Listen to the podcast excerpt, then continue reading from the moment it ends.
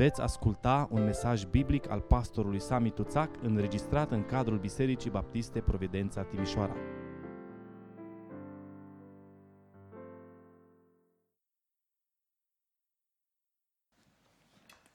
Într-adevăr, Domnul nostru este un Dumnezeu minunat. E atât de fascinant să-L cunoști, să vorbești cu El, să-L cunoști tot mai mult. Cum spunea Apostolul Pavel, să-L cunosc pe El și puterea învierii Lui. Și unde ai putea să-L cunoști mai bine decât în Sfânta Scriptură. Acolo îl găsești, acolo vezi exact cum este El. Um, două lucruri numai, înainte de a citi textul. Uh, am început din nou să citim Scriptura împreună, cei care, cei care doresc. Uh, sigur, încurajarea este pentru toți, pentru că nu cred că e ceva mai extraordinar pentru o biserică decât să citească Cuvântul lui Dumnezeu, să-l citească sistematic, să-l citească zilnic și să-l citească împreună. Um, anul ăsta, programul care îl avem e un pic diferit, dar să știți, uh, e foarte, foarte fain, foarte bine pus la punct. Uh, nu l-am alcătuit eu sau noi, l-am, l-am preluat. Um, cred că sunt cei de la Desire în God sau nu mai știu cine l-a făcut, sau uh, dintr-o altă asociație. Um, Însă e atât de, de fain pentru că în fiecare săptămână ai ocazia să parcurgi toate genurile literare care le găsești în Scriptură. Și în felul ăsta nu riști, cum spunea Cipi, să citești Geneza de 30 de ori. Cred că sunt destui de mulți care au citit Geneza de foarte multe ori. De foarte multe ori și pe urmă s-au împodmolit. Ehm, așa că v-am trimis pe grupul de membri și în engleză la început, că așa am avut și în română. Ehm, dacă cineva nu are posibilitatea să și-l printeze și vrea să-l aibă printat, o să facem și printat și dacă îmi spuneți la final nu am, nu pot, vă aduc eu de seară. Asta e al meu, îl țin în Biblie ehm, pentru că îmi notez unde am citit și ce am citit. Dar îmi spunea mai multe persoane, îmi, spuneau, îmi spunea Simona, îmi spunea Andreea, îmi spuneau mai mulți. În fiecare an ne-ai amintit de citirea Bibliei în prima săptămână și în a doua și după aia ne-ai lăsat în pace. Anul ăsta am zis, nu mai, nu mai facem așa. Am format un grup, încă nu v-am adăugat pe toți ceilalți care mi-au scris, pentru că am zis să-i adaug pe toți odată, dar de seară o să vă adaug pe toți și grupul va fi activ și o să-l vedeți. Un grup cu toți cei care doresc uh, să citească împreună Scriptura și acolo uh, putem chiar pune anumite întrebări legate de text. Uh, putem veni cu, mă rog, mi-a vorbit Domnul asta și uh, ce ziceți de asta? Sau, sigur, nu, grupul nu este pentru floricele, uh, pisicuțe, Uh, cățeluși și chestii din alea, nu încercați pentru că există bloc, există mai multe. Nu, nu din asta. Nici cu bună dimineața, ce mai faceți? Nu, nu, nu, nu. Aveți voi destule.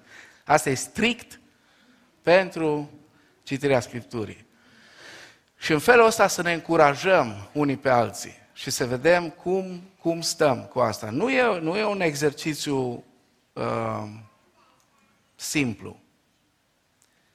Dar să știți, uh, în urma unor studii uh, care s-au făcut, și nu e glumă cu chestia asta, au fost studii pe care unii le-au făcut timp de ani de zile, a reieșit un lucru care se știa. Nu trebuia să faci studiile astea. Cei care citesc Scriptura nu sunt mai proști decât ceilalți, ci din potrivă. De fapt, citirea Scripturii uh, într-un fel, este bază pentru toată creșterea noastră spirituală. Nu ai cum să crești spiritual fără uh, ca să citești Scriptura. Sigur, nu e suficient să o citești, nu e ceva așa ca și uh, când mă duc, mă rog, deschid să văd oare ce mai fi pe aici. Nu despre asta e vorba. Da, Scriptura trebuie citită, trebuie meditat la ea, trebuie studiată, trebuie învățată și sigur trebuie aplicată. Uh, și trebuie interpretată corect.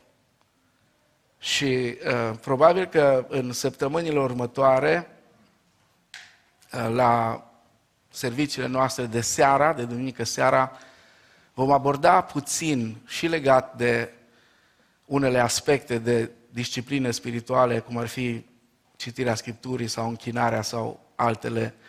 Dar legat de citirea Scripturii, aș vrea să ne uităm împreună să vedem cum e și cu interpretarea asta Scripturii. Chiar o putem interpreta așa fiecare cum ne taie capul, sau e bine să ținem cont de niște rânduieli și de niște reguli. Bun, uh, sigur nu trebuie să vă spun că sunt destul de bolnav că se vede, dar sper că pot să vorbesc până la capăt astăzi.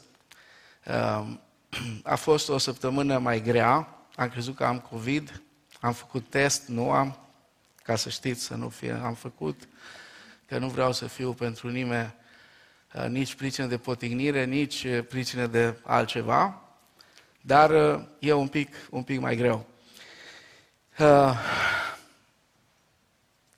Când am început slujirea pastorală, acum 30 de ani, am investit în multe lucruri și în multe aspecte ale slujirii.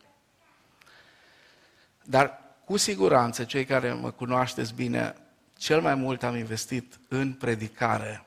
Pentru că dincolo de orice altceva, eu sunt predicator. Dumnezeu m-a chemat la asta. De fapt, pe vremuri, păstorului nu îi se spunea păstor, ci se spunea preacher, predicatore nu puteai să fii păstor dacă nu erai predicator. Astăzi se poate. Sunt tot felul de variante. Am văzut chiar și păstor cu educația fizică. În România încă nu, dar nu-i târziu. Cu entertainment-ul, aia mi-a plăcut foarte tare la Catedrala de Cristal, când am văzut păstor cu, uh, nu cu entertainment-ul, și ăsta era fain, dar era cu, cu excursiile. aia mi-a plăcut, acolo aș fi depus CV-ul Uh, mi-am dorit mult în viața asta să fiu ministrul turismului, dar nu am, nu am avut cum. În fine, ca și predicator tânăr, normal că m-am uitat și la alți predicatori. Și unul din oamenii care m-a impresionat întotdeauna a fost dr. Criswell, cel care a păstorit timp de 50 de ani, ca și păstor senior, cea mai mare biserică baptistă din lume, până când au apărut coreenii cu bisericile lor imense.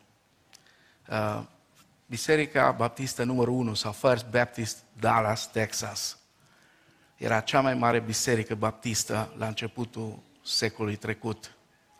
Dr. Criswell a predicat acolo duminică de duminică, probabil cu excepția zilelor când era în concediu. Apropo, a fost biserica lui Billy Graham, Billy Graham acolo era membru. A predicat duminică de duminică, timp de 50 de ani, într-un singur mod. De la Geneza până la Apocalipsa și când s-a gătat, a luat-o de la capăt. Prima lui predică a fost Geneza 1 și apoi ăsta a fost stilul lui de predică. În România nu a fost foarte, mă rog, la modă predicarea expozitivă, nu e nici astăzi. Nici măcar cei care vorbesc despre predicare expozitivă, urmăriți-le predicile și veți vedea dacă ai predicare expozitivă. Dar asta este. E bine să vorbești, mai ales dacă ai un PR bun, nu pot să spun că tot timpul am predicat doar expozitiv, dar cel mai mult mi-a plăcut să predic așa și să predic pe cărți. Acum, visul meu a fost, dincolo de oricare alte carte din Scriptură, măcar o dată în viața mea de păstor, de predicator, să predic din Romani. mă fascina gândul că Martin Lloyd Jones în Londra a predicat 8 ani de zile în fiecare miercuri seara. În fiecare miercuri seara din Romani. Puteți să vedeți predicile lui că sunt puse în cărți. Am zis, nu o să predic chiar 8 ani, dar acum 18 ani în urmă, unii dintre voi erați foarte tineri, 18 ani în urmă, văzând eu cumva că nu prea făcea mare plăcere nimănui în vremea aia la Betel să predice joia seara, am zis, știți, aș avea un gând așa, dacă uh, să predic o serie de predici din romani, joia seara. Da, nicio problemă, toată lumea fericită. La început, după când au văzut că nu se mai termină, nu au fost așa fericiți, dar în fine am zis, mă, totuși e roman, nu e Filimon. Să vedeți ce s-a întâmplat și imediat citesc textul pe lângă asta. A fost fascinant. La un moment dat am început să văd un domn așa foarte elegant, că tot apare, nu știam cine, în balcon. Pe vremea aia, balconul la Betel, joia seara, era nu plin, dar jumate plin, că jos era full. În fine. Și la un moment dat, într-o seară la final, l-am cunoscut pe acel domn. Domnul era George. George Eh, nu știu pe unde, la ce biserică umbla în vremea aia, la Golgota, da. Dar venea joi de joi la studiul nostru din Romani. Și a văzut el că în cor acolo e o fată. da. Și așa a ajuns George să o cunoască pe Nelly. George, ți amintești predicile din Romani. Bun, haideți să ne ridicăm. Domnul să-i binecuvinteze. haideți să ne ridicăm. Oricum, Nelly a meritat așteptarea, să știm. George era un om atras de Scriptură și e și astăzi.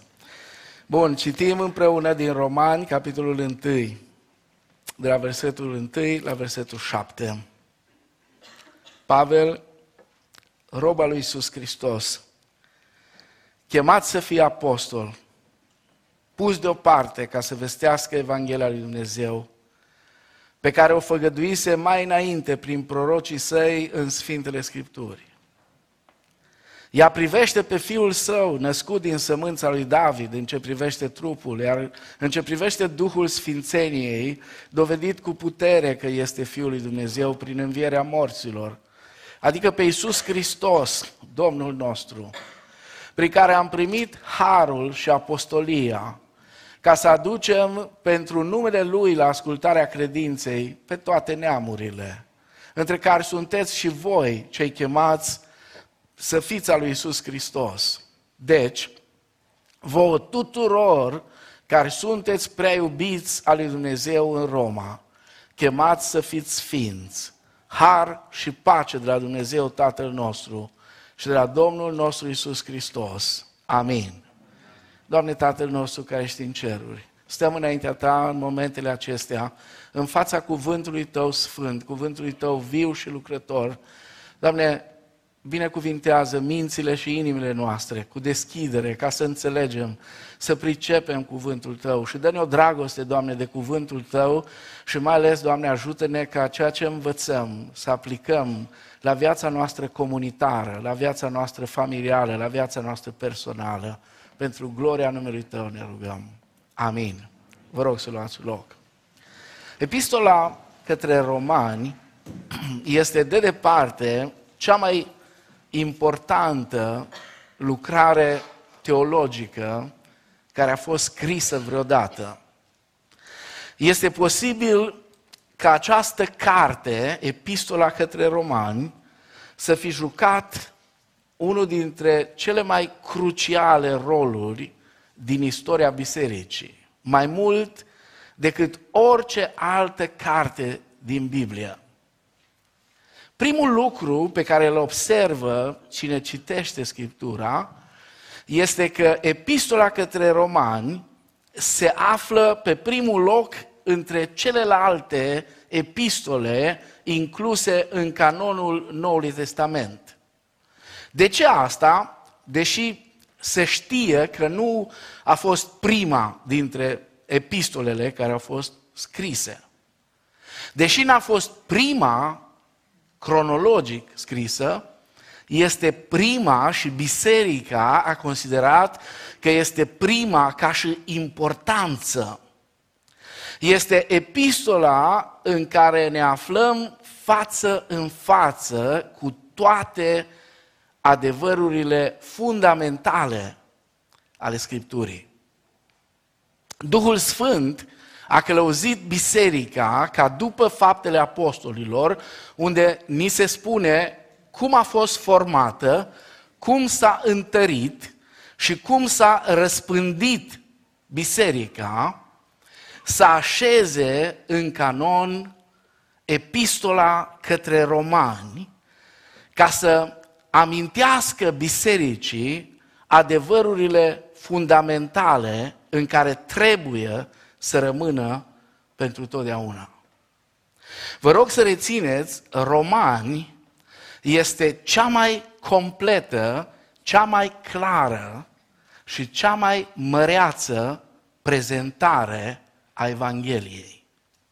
Nu veți găsi nicăieri Evanghelia prezentată într-un mod atât de fascinant cum o prezintă Apostolul Pavel în epistola către romani.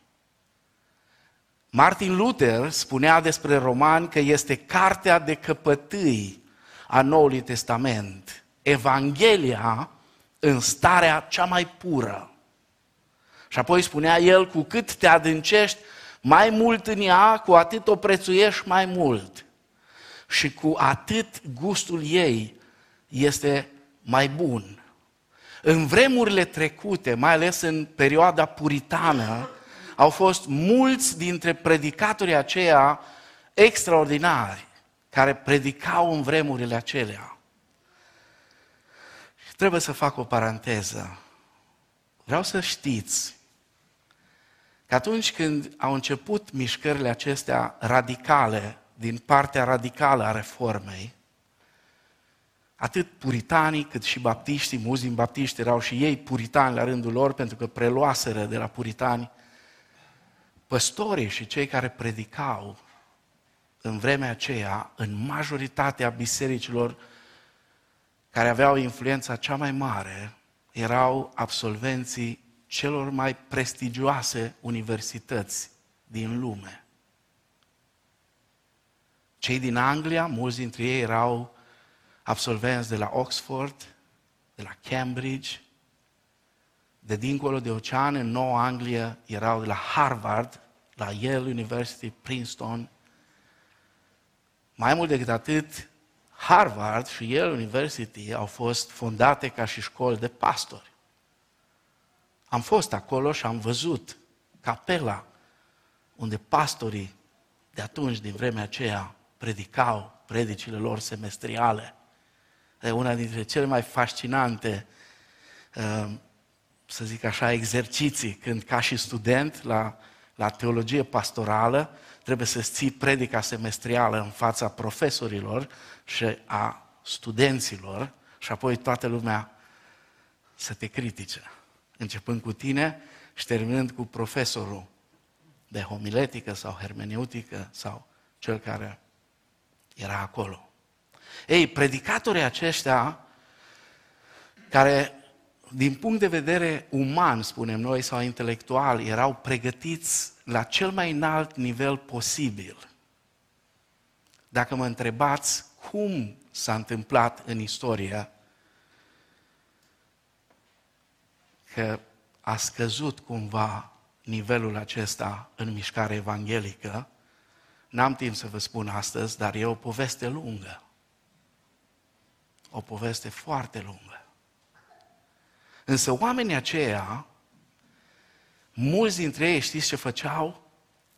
Ca să înțeleagă și mai bine o carte ca și epistola către romani și o scriau cu mâna. Și o scriau cu mâna nu odată, ci de mai multe ori ca să poată să o rețină și să le rămână impregnată în minte.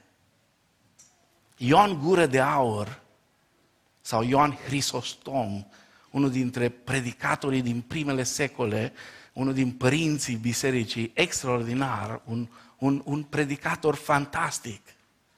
Pentru că de aceea îi spunea Ioan Gură de Aur, punea pe cineva să-i o citească de două ori pe săptămână. Când eram copil, am avut o experiență extraordinară cu bunicul meu din partea mamei, care nu știa carte. Era un om fantastic, dar nu știa carte. Și mă punea să-i citesc din Biblie. Și cel mai mult mă punea să-i citesc din roman. Și eu îi citeam și el plângea. Nu pricepeam mare lucru. Dar citeam, pentru că mă punea să-i citesc. Și cumva, cumva, m-a făcut și asta să mă apropii mai mult de cartea aceasta. Jean Calvin spunea, dacă am înțeles cu adevărat această epistolă, ni s-a deschis ușa spre cele mai adânci comori ale Scripturii. De-a lungul secolelor au fost mulți conducători de seamă ai bisericii care au mărturisit rolul pe care epistola către romani l-a avut în viața lor. Augustin, Martin Luther, John Wesley, Jonathan Edward, Dumitru Cornilescu. Cu toții, sau majoritatea dintre noi, încă folosim cel mai mult traducerea aceasta. Dumitru Cornilescu, care era diacon în Biserica Ortodoxă de la Cuibu cu Barză, unde era părintele Aurel, uh, uh, uh, nu Aurel, nu mai știu cum l-a chemat, părintele uh, Tudor Popescu, Tudor Popescu, Aurel Popescu era altul, era pastor baptist, dar tot din București și el, părintele Tudor Popescu, omul care predica în, în perioada interbelică în București și veneau toți miniștrii din guvern să-l asculte. Și Dumitru Cornilescu era diacon acolo. Și citind epistola către romani, a ajuns acolo unde spune că cel neprihănit prin credință va trăi. De fapt, Martin Luther spune că atunci când a ajuns la locul acela, folosește o expresie greu de stabilit ce a vrut să spună, ceva de genul când spunem noi, când suntem mai jos, eram în um, ce pui în prăjituri, știți voi ce, câteodată, dar Luther o folosește așa. Eram, și când am citit și am înțeles, am crezut că am intrat în cer. Porțile raiului s-au deschis. De fapt, efectul epistolei către romani asupra vieții spirituale a unui creștin este remarcabil atunci când creștinul începe să înțeleagă și îi devine clar ce este Evanghelia. Ce este Evanghelia? Cred că unul din lucrurile care creștinii de astăzi au uitat este faptul că Evanghelia este o veste bună. Evanghelia este o veste bună, asta înseamnă de fapt. Vă aduc o veste bună. Cu asta și-au început predica îngerii în fața păstorilor care erau pe câmpurile din Betleem. Vom putea sesiza cât de multe aspecte din ceea ce numim astăzi Evanghelie nu fac parte deloc din Evanghelia Harului lui Dumnezeu. Vom fi copleșiți de ceea ce a făcut Dumnezeu prin Hristos pentru noi păcătoși. Martin Lloyd Jones spunea, Biblia este un palat regal cu 66 de camere. Frumusețea palatului constă în faptul că în oricare dintre camere intri, îl vei întâlni pe rege acolo. Epistola către romani este una dintre cele mai glorioase camere dintre toate, datorită luminii din ea. Este camera unde regele este văzut cel mai clar. Dacă vă întrebați cine este autorul acestei epistole, nu voi pierde mult timp cu asta, indiferent de atacuri care pot veni din zona liberală, așa zișilor teologi, fără doar și poate, fără îndoială, întotdeauna biserica n-a avut altă opinie. Pavel este autorul acestei epistole, pe care se pare că a scris-o, posibil, probabil, din casa lui Gaiu, din Corint, undeva în jurul anului 57-58. Cum a ajuns creștinismul prima oară la Roma? Nu se știe exact, dar s-ar putea ca iudeii din Roma, care au fost convertiți în ziua cinzecimii, vă amintiți? În ziua cinzecimii erau tot felul de oameni care veniseră din diaspora acolo și spune oaspeți din Roma, spune uh, printre cei care erau uh, uh, numiți acolo. Probabil că oamenii aceia s-au întors înapoi și au adus vestea bună acolo, la Roma. Apoi, călătoriile între Roma și provincii erau foarte frecvente, pentru că știți că era sistemul acela de drumuri romane foarte bine pus la punct și apoi vorba aceea care a rămas peste veacuri, toate drumurile duc la Roma. Roma era foarte, foarte importantă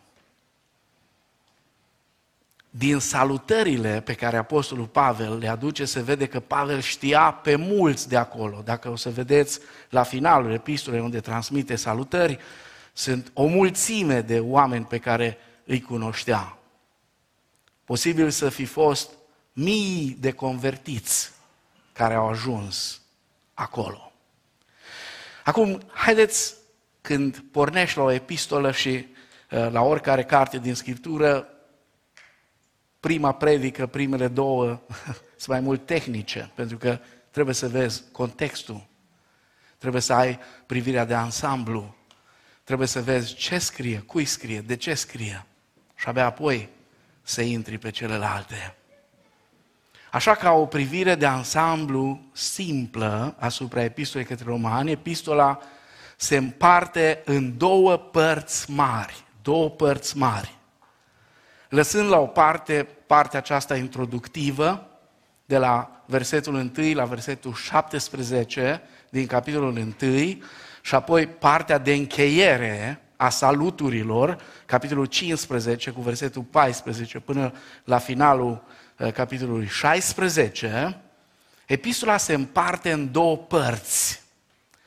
De la capitolul 1 cu 18 până la finalul capitolului 11 este prima parte și este expunerea doctrinare. Ăsta este modul sau modelul, tiparul în care Apostolul Pavel obișnuia să scrie scrisorile. Întotdeauna avea introducerea, apoi avea partea doctrinară, unde făcea expunerea și apoi urma Uh, și așa este și în Roman, de la capitolul 12 până la capitolul 15 cu 13, sunt îndemnurile practice. Pentru că gândirea lui Pavel era în felul următor. Întâi vă învăț, astea sunt lucrurile care trebuie să le știți și acum vă spun ce trebuie să faceți sau ce trebuie să facem împreună, pentru că el nu s-a exclus din asta niciodată. Tema principală a epistolei către romani este, desigur, Evanghelia Harului lui Dumnezeu. Evanghelia Harului lui Dumnezeu. Sau dacă vreți așa mai pe larg, vestea bună a Harului prin credința în Domnul Isus, fără faptele legii. Apostolul Pavel răspunde în această epistolă la câteva întrebări majore. Întrebări pe care creștinii le aveau atunci, creștinii le-au avut de-a lungul secolilor, reforma a pornit de la întrebările acestea, pentru că cei din deja înainte de reformă, Ian Hus și Savonarola și alți predicatori din vremurile acelea, din Biserica Catolică, își puneau tot felul de întrebări. Și să știți, chiar și în Biserica Ortodoxă, deși nu se vorbește prea mult despre asta, existau întrebările acestea și la un moment dat, la un moment dat, chiar dacă li greu ortodoxilor să recunoască, pe scaunul uh, uh, uh patriarhului ecumenic, care l-au ei la, la Constantinopol, aveau și pe urmă nu mai știu unde l-au astăzi, la Istanbul, cred că e și acum, a fost un patriarh care a fost protestant, cel puțin în teologie, care a comunicat cu Luther foarte bine. Și Luther a crezut chiar la un moment dat că poate să facă o alianță cu el, cumva, și să... Pentru că Luther nu a avut niciodată în gând să iasă din Biserica Catolică și să formeze o altă grupare. Gândul lui a fost să reformeze Biserica Catolică. Acum, ca istorie, așa, știți ce e interesant? Este interesant că atunci când a avut loc Consiliul Vatican II, Conciliul Vatican II, unde un rol foarte important, deși era foarte tânăr, l-a avut Iosif Ratzinger, ați auzit de el? Papa Benedict, care doar ce a murit, care a fost un om fantastic, fantastic. Vă spun, mai rar am citit vreodată o carte atât de frumoasă ca și cartea lui Isus din Nazaret. Poate John Stott, poate John Stott a putut să scrie mai frumos decât el dintre toți evanghelicii. Atât de frumos. Și la Conciliul Vatican II, nu știu cine a avut ideea, au fost invitați în jur de vreo sută de teologi protestanți și nu știu câți teologi ortodoxi și au participat împreună cu ei. Și deși nu vor recunoaște Biserica Catolică niciodată asta, pentru că e greu, l-au reabilitat pe Luther acolo. Pentru că uh, majoritatea hotărârilor care le-au luat la Vatican II au fost lucrurile pentru care Martin Luther a fost gata să moară. Dar atunci biserica nu l-a băgat în seamă și l-a prigonit. Întrebările acestea sunt întrebări care le avem și noi astăzi. Mai ales că provocarea în epoca aceasta dominată de imagine, dominată de imagine și unde unii știu foarte bine să-și facă un PR extraordinar și apoi au descoperit că Evanghelia poate fi o afacere extrem de profitabilă și investesc foarte mult. Pentru că și câștigă foarte mult. Dar nu e nimic nou. Și în timpul lui Pavel, unii făceau de slavă deșartă pentru câștig mărșav. E normal că astăzi avem aceleași întrebări ca și atunci, pentru că provocările sunt aceleași. Doar că modul în care vin e diferit. Ce este Evanghelia? Asta e una din întrebările la care Epistola către Romani răspunde foarte bine. Ce este Evanghelia până la urmă? Pentru că noi, de exemplu, ne numim evanghelici. Și eu vă spun, sunt unul dintre cei care am luptat cel mai mult în anii de început, în anii 90, ca să ne spunem noi întâi evanghelii, să nu ne mai spunem neoprotestanți. O prostie mai mare ca asta nici nu există. Dar astăzi, când văd cât de colorată e mișcarea care se numește Evanghelie în România, dacă mă întreabă cineva ce sunt, sunt baptist. Sincer. Da, sunt evanghelic, dar sunt baptist. Nu mi-a fost și nu mi este rușine cu moștenirea mea baptistă niciodată, deși căruța baptistă scârție rău.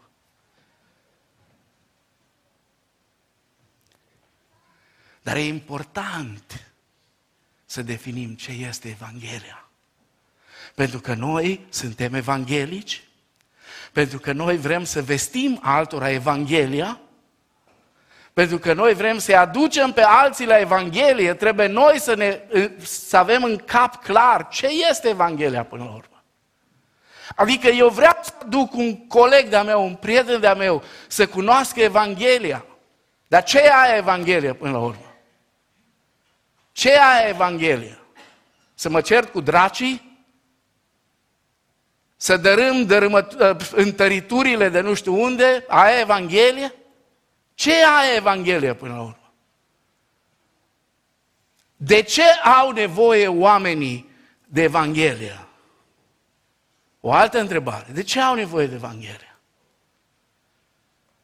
Cum pot păcătoșii nelegiuiți să fie îndreptățiți de un Dumnezeu sfânt? Apoi o altă întrebare. Este Evanghelia în concordanță cu scripturile Vechiului Testament? Vă rog să rețineți, atunci când Pavel scria, atunci când ceilalți apostoli scriau, atunci când ei predicau, evreii la care ei predicau nu aveau alte scripturi în mână decât scripturile Vechiului Testament.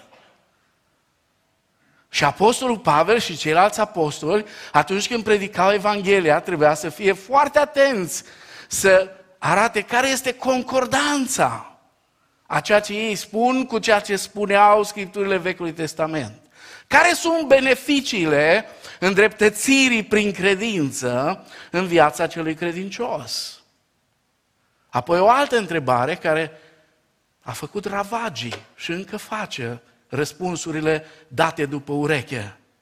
Încurajează cumva învățătura despre mântuirea numai prin har, numai prin credință, cum spuneau reformatorii, sola grația, sola fide, încurajează asta trăirea în păcat? Apoi, care este relația creștinului cu legea? Pentru că sunt unii care spun, dar cine mai avem noi nevoie de lege astăzi?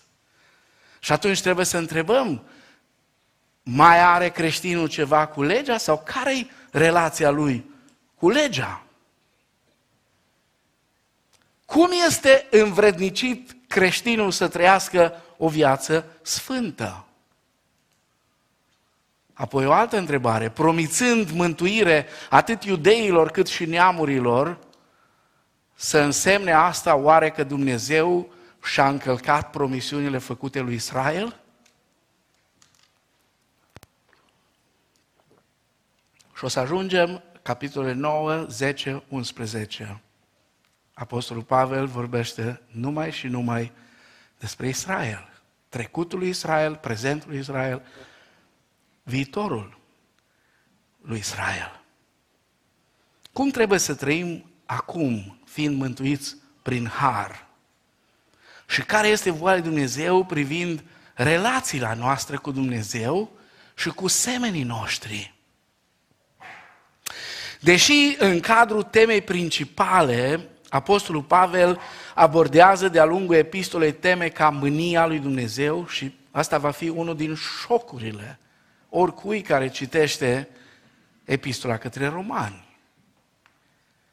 Păi băi, ai spus că Evanghelia e vestea bună.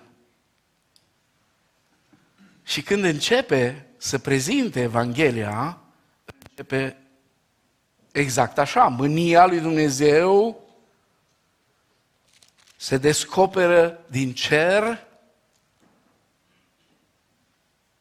Știți de ce cei mai mulți oameni nu primesc vestea bună?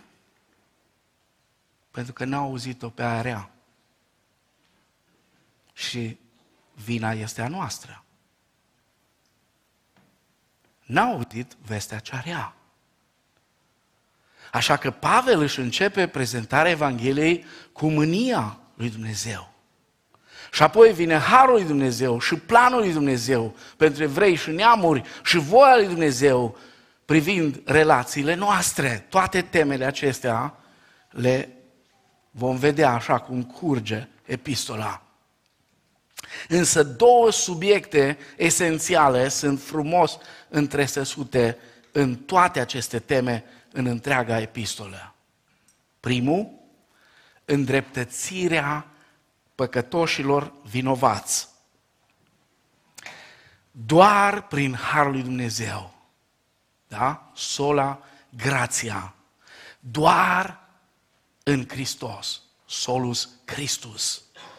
Doar prin credință, sola fides. Indiferent de statutul și faptele acestora. Repet, îndreptățirea păcătoșilor vinovați. Numai prin credință, numai în Hristos, numai prin har, indiferent de statutul lor, indiferent de faptele lor. Și al doilea, al doilea, care e foarte important. Și aici, din nou, ne confruntăm cu tot felul de provocări. Mai ales zona carismatică a creștinismului mai nou a descoperit tot felul de lucruri din astea interesante în închinare. Sunete din șofar, ă, pune pătura aia în cap, ne facem evrei. Dacă spune cineva, băi, ăsta e evreu, bă, dintr-o dată știe mai mult ca toți. Vă rog să rețineți, al doilea subiect care îl găsim în tot este egalitatea dintre iudei și neamuri. Egalitate între iudei și neamuri. Toți credincioșii, toți sunt copiii lui Avram. Toți credincioșii sunt copiii lui Avram, nu datorită originii, nu datorită tăierii împrejur, nu datorită culturii, ci datorită credinței în Hristos. Amin? Datorită credinței în Hristos. Acum, haideți să ne uităm foarte pe scurt la pasajul acesta din introducere. Sunt trei părți în introducere de la versetul 1 la versetul 17. Ne vom uita doar la prima parte. În prima parte, Pavel îi salută pe creștinii din Roma, versetul 1 la 7. Apoi, în a doua parte, Pavel explică de ce îl interesează creștinii din Roma, 8 la 15, și apoi își afirmă tema epistolei, versetele 16 și 17. Haideți să vedem cum îi salută și cum se adresează Pavel creștinilor romani. Mai întâi, el se prezintă. Așa începeau întotdeauna scrisorile din Antichitate. Mai întâi el se prezintă, Pavel, rob al lui Iisus Hristos, chemat să fie apostol, pus deoparte ca să vestească Evanghelia lui Dumnezeu. El se consideră rob al lui Hristos, dulos. În Vechiul Testament exista o succesiune venerabilă de israeliți care s-au intitulat robii lui Dumnezeu. Moise, Iosua, alții, Psalmul 116 cu 16 găsiți acolo. Apoi spune, el este chemat să fie apostol. E, e un titlu creștin distinct, deoarece Domnul Iisus l-a ales titlul acesta ca să-i desemneze pe cei 12. Luca 6 cu 12 spune, i-a luat cu el ca să fie apostol. Și Pavel susține că el a fost adăugat la numărul acesta în Galateni, capitolul 1 cu 1, acolo își explică apostolia lui. Până găsesc, vă reamintesc că Galateni este tot romani când era Pavel supărat. Adică e scrisă un pic mai dur. Pavel, apostol, nu de la oameni, nici printr-un om, ci prin Isus Hristos și prin Dumnezeu Tatăl care l-a înviat din morți. Pentru ca cineva să fie apostol, că și aici avem o mare provocare. Azi s-au umplut bisericile de apostoli. E plină lumea de apostoli, plină lumea de apostoli astăzi iară.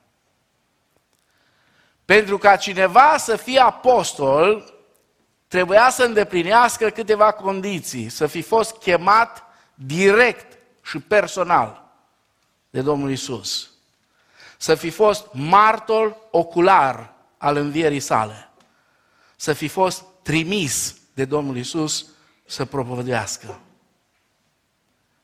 Pavel se prezintă ca rob și apostol, doi termeni deosebiți. Rob este un titlu deosebit de umil. Arată sentimentul de nimicnicie personală a unui om fără drepturi, care a fost cumpărat pentru a aparține lui Hristos. Iar apostol este un titlu cu autoritate deosebită, deținut prin numirea în această funcție de către Domnul Isus. Rob este, dacă vreți mai mult așa, un termen creștin general, apostol este unul special, rezervat doar celor 12 aleși de Domnul Isus, lui Pavel, Iacov, fratele Domnului și nu știm dacă au fost încă mai mulți. Câțiva numai. Foarte, foarte puțini. Acum, sigur, ăștia care uh, se prezintă astăzi, poate că fac parte din serialul ăla Nemuritorii și au rămas încă în viață și cine mai știe. Apoi, spune, el este pus deoparte pentru lucrarea Evangheliei. Este pus deoparte pentru lucrarea Evangheliei. Și el explică asta din nou în Galateni, capitolul 1, cu versetul 15. Uh, este exact așa uh, cum s-a întâmplat, cum i s-a întâmplat lui Ieremia, în Ieremia, capitolul 1, cu 15, cu, cu, cu 15 sau cu 5, nu mai știu ce am notat aici. Uh, când Dumnezeu care m-a pus deoparte din pântecele Maicii mele și m-a chemat prin harul său. Ieremia 1 cu 5. Exact așa cum Dumnezeu îi spune lui Ieremia, te-am ales din pântecele Maicii tale, când erai copil te-am ales, așa, așa spune Pavel, Dumnezeu m-a ales din pântecele Maicii mele. Apoi Pavel își prezintă Evanghelia și spune, chemat să fie apostol, pus deoparte ca să vestească Evanghelia lui Dumnezeu. Pavel își prezintă Evanghelia. Și are foarte mare grijă ca cei din Roma să înțeleagă următorul aspect, că Evanghelia își are originea în Dumnezeu. Și epistola către romani, dincolo de orice altceva, este o carte despre Dumnezeu. Vestea bună creștină este Evanghelia lui Dumnezeu, nu apostolii au inventat-o. Ea le-a fost revelată și le-a fost încredințată de către Dumnezeu. Ce le spunem oamenilor? Nu speculații umane, nu vreo nouă religie, ci doar vestea bună a lui Dumnezeu pentru o lume pierdută. Asta e chemarea noastră. Dacă vrem să avem pretenția că le vestim oamenilor Evanghelia, atunci Evanghelia înseamnă să-L prezinți pe Iisus Hristos, să prezinți dragostea lui Dumnezeu care a dat pe Iisus Hristos să moară pentru păcatele noastre și apoi să învieze pentru îndreptățirea noastră. Apoi, Evanghelia, spune Pavel, se bazează pe Vechiul Testament. zice, pe care o făgăduise mai dinainte prin prorocii săi în Sfintele Scripturi. Există o continuitate esențială între Vechiul și Noul Testament. Evanghelia lui Dumnezeu are o dublă atestare. Profeții Vechiului Testament și apostolii Noului Testament. Ei sunt cei care au primit revelația.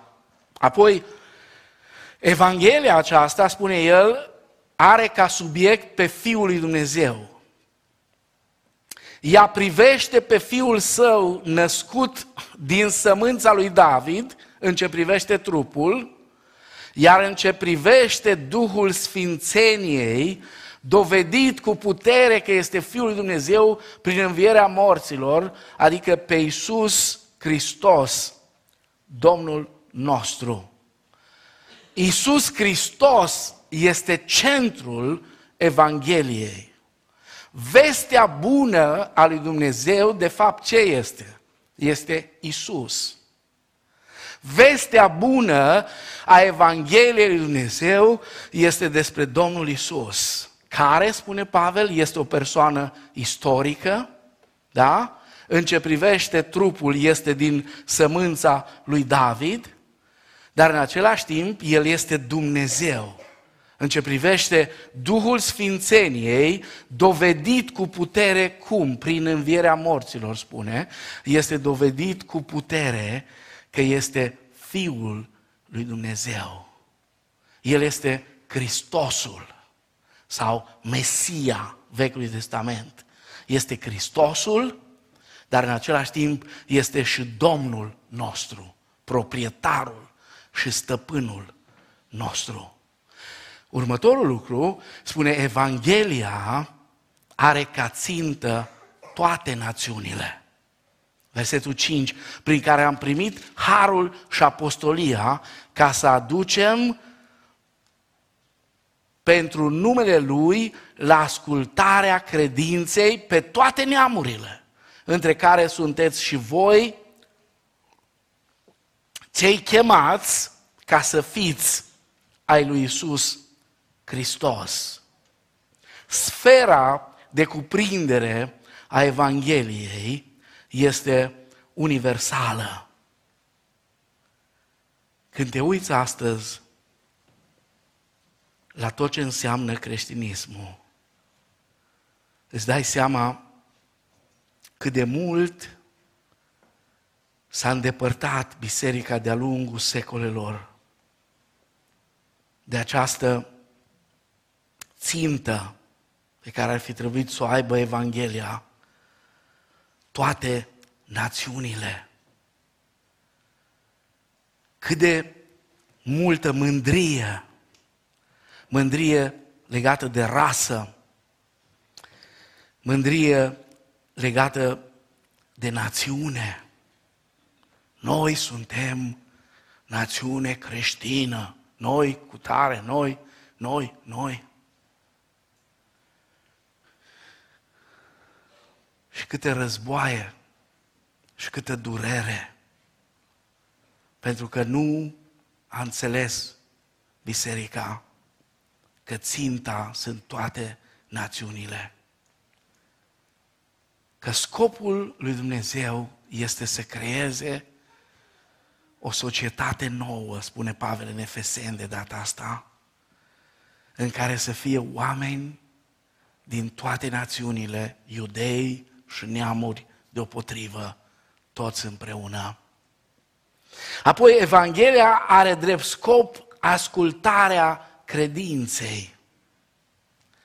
Să știți, chiar dacă nu ne place, și mai ales generației de astăzi, dar cred că întotdeauna a fost problema aceasta, o credință vie și adevărată în Isus Hristos include un element de supunere. Nu, nu ne place viața mea, fac ce vreau cu ea, știți povestea. Dar implică un element de supunere. Romani 10 cu 3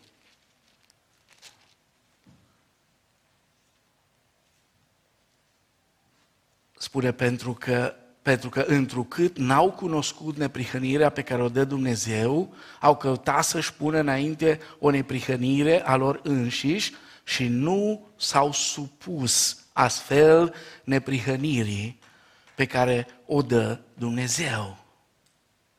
Ce dorea Pavel era o dedicare fără rezerve Domnului Isus Hristos. Ascultarea credinței. Poate unii sunteți familiari cu o dezbatere stupidă care a fost în secolul trecut și încă mai este între unii evanghelici. Unii au venit și au spus că poți să-L primești pe Hristos ca mântuitor, fără ca să-L primești ca Domn. L-ai primit ca mântuitor, ți s-a iertat păcatele, indiferent ce faci de acum, nu să mai ești mântuit pentru totdeauna. Și au inventat acea numită Eternal Security, spuneau americanii, care a lovit puternic, puternic, într-una dintre cele mai extraordinare doctrine a creștinismului evanghelic, evanghelic și anume păstrarea sfinților în har. Da, noi credem și eu personal pot să fiu catalogat oricum. Cred că un om care a fost mântuit cu adevărat de Hristos, sub nicio formă, sub nicio formă, nu va mai fi scos din Harul lui Dumnezeu. El va persevera până la sfârșit și Dumnezeu îl va păstra în Harul Lui. Dar când au venit cei cu povestea asta cu Eternal Security, au lovit pur și simplu pentru că harul pe care ei îl propagau era unul ieftin rău de tot.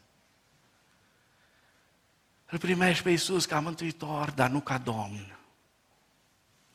Și atunci John MacArthur, care s-a ridicat exact din mijlocul lor, pentru că erau frații noștri dispensaționaliști, de acolo, dintre ei a pornit această nebunie.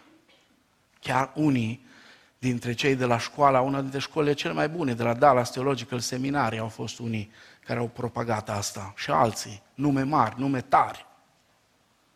Și atunci John MacArthur a scris o lucrare, Evanghelia după Isus. Evanghelia după Isus, o găsiți, încă o găsiți.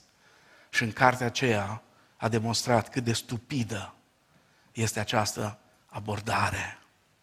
Cât de stupidă este abordarea aceasta. Dacă îl primești pe Hristos ca mântuitor, îl primești pe Hristos ca Domn. Altfel, nu există. Pentru că, știți, e greu, mai ales când vorbim atât de mult despre libertate și cântăm. Mie îmi place să cânt. Sunt liber, liber, liber. Da, sunt liber.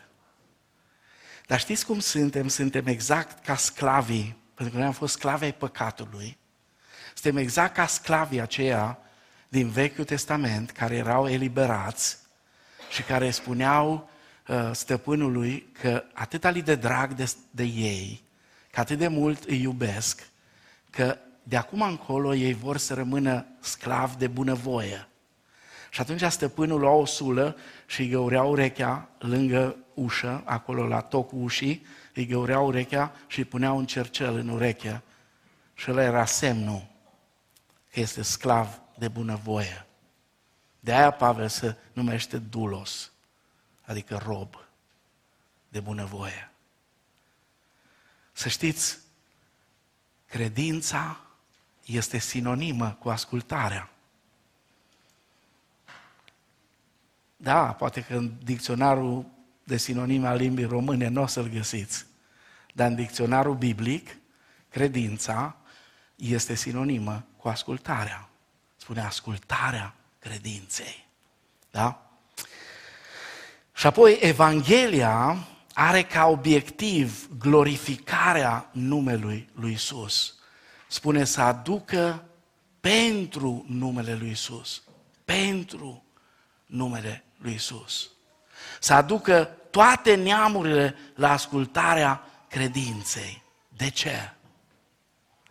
Pentru că spune Pavel în Filipeni 2, 9 la 11, va veni o zi când orice genunchi a celor din cerul, de pe pământ și de sub pământ se vor pleca și orice limbă va mărturisi că Isus Hristos este Domnul.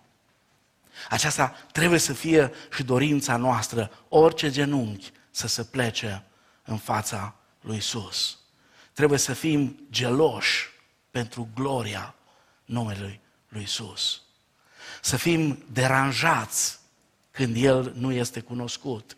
Să fim răniți atunci când Isus este ignorat. Totdeauna gata să-i dăm cinstea și gloria care îi se cuvin. Până și cei de la Evangelism Explosion, nu, Cipi?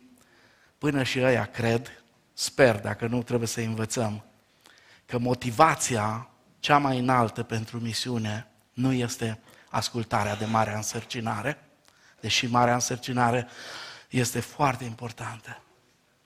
Motivația pentru misiune nu este nici, sau motivația supremă, dacă vreți, cea mai înaltă, nici dragostea pentru păcătoșii care pierd. Ci cea mai înaltă motivație este râvna arzătoare pentru gloria Regelui și Domnului nostru, Isus Hristos. Amin. Cea mai înaltă motivație la a spune Evanghelia oamenilor este gloria lui Hristos. Și ultimul lucru la care aș vrea să ne mai uităm, versetul 7, Pavel își prezintă cititorii. Spune, deci vouă, tuturor care sunteți prea iubiți al lui Dumnezeu în Roma, chemați să fiți sfinți, har și pace de la Dumnezeu, Tatăl nostru și de la Domnul Isus Hristos. Observați, ei sunt iubiții lui Dumnezeu, iubiții Domnului. Fratele Richard Wurbrand, când vorbea, folosea expresia aceasta, iubiții Domnului. Iubiții Domnului. Ăștia suntem, iubiții lui Dumnezeu, copiii lui dragi.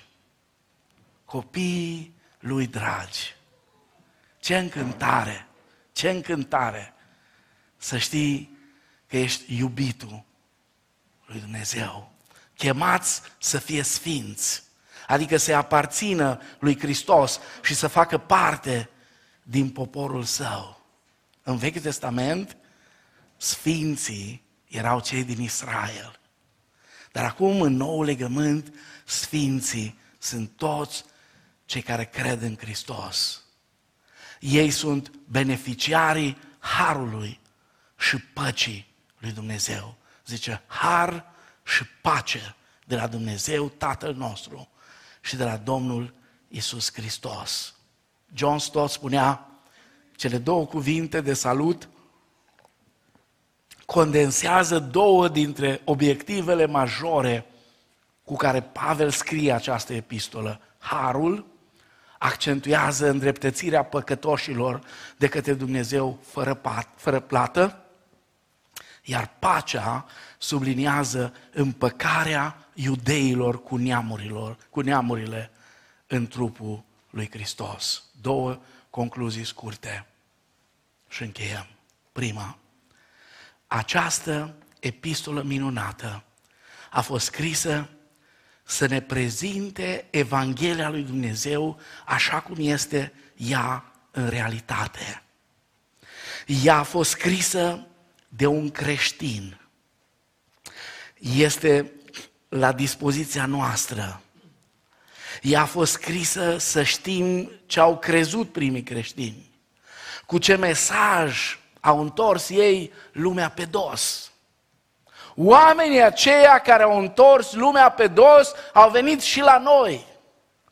Spuneau în vremea aceea contemporanii apostolilor și a celor care predicau atunci Evanghelia. Și Pavel vrea ca noi să știm care a fost mesajul. Ce mesaj au avut ei? Cu ce mesaj au întors lumea pe dos? a fost scrisă de un apostol. Da, a fost scrisă de un creștin, dar a fost scrisă de un apostol. Asta înseamnă că are autoritate. Este cuvântul lui Dumnezeu. Și acum vă rog să rețineți ceea ce urmează să citim mai departe este obligatoriu pentru noi. Nu e ceva, uh, mă, hai să facem o dezbatere, să vedem, oare să facem ce zice Pavel aici sau nu? Nu, nu, este obligatoriu. Nu e niciun debate aici. N-ai ce să, ce să mai dezbați, trebuie doar să împlinești. Apoi a fost scrisă de un misionar plin de zel, nu de un teolog abstract, ci de unul care planta biserici pe baza Evangheliei ce o predica. Și apoi a fost scrisă de un păstor. Epistola aceasta a fost scrisă de un păstor, de un om care se gândea permanent la bisericile pe care le slujea și se ruga pentru ei. Și a doua concluzie, această epistolă scrisă de un creștin care a fost apostol, un misionar cu inimă de păstor, a fost destinată unor oameni obișnuiți, membrilor bisericii locale din Roma. Epistola aceasta nu este numai pentru experții în teologie. Este o scrisoare adresată oamenilor obișnuiți. Această epistolă conține Evanghelia crezută de bărbați și femei, tineri, tineri și bătrâni din Roma secolului I, oameni mântuiți prin harul lui Dumnezeu. Astăzi, mulți creștini trăiesc o viață fără nicio putere. Multe biserici sunt slabe și n-au nici un fel de mesaj. Pot fi multe motive. Motivul principal este legat de Evanghelia care este crezută și proclamată în biserici astăzi. Uneori, această Evanghelie se aseamănă foarte puțin cu Evanghelia pe care Apostolul Pavel a transmis-o în epistola către romani. De aceea, scopul acestei serii lungi, va fi lungă seria asta. Dacă ne ajută Domnul să o încheiem anul ăsta, va fi bine. Dacă nu, mergem și în anul următor. Scopul este să ne întoarcem atenția din nou la Evanghelia primară, la Evanghelia care le-a fost vestită creștinilor atunci la început. Pentru că aceea a fost și este Evanghelia care întoarce lumea pe dos.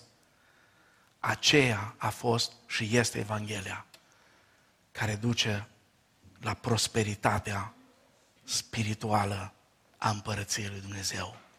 Amin.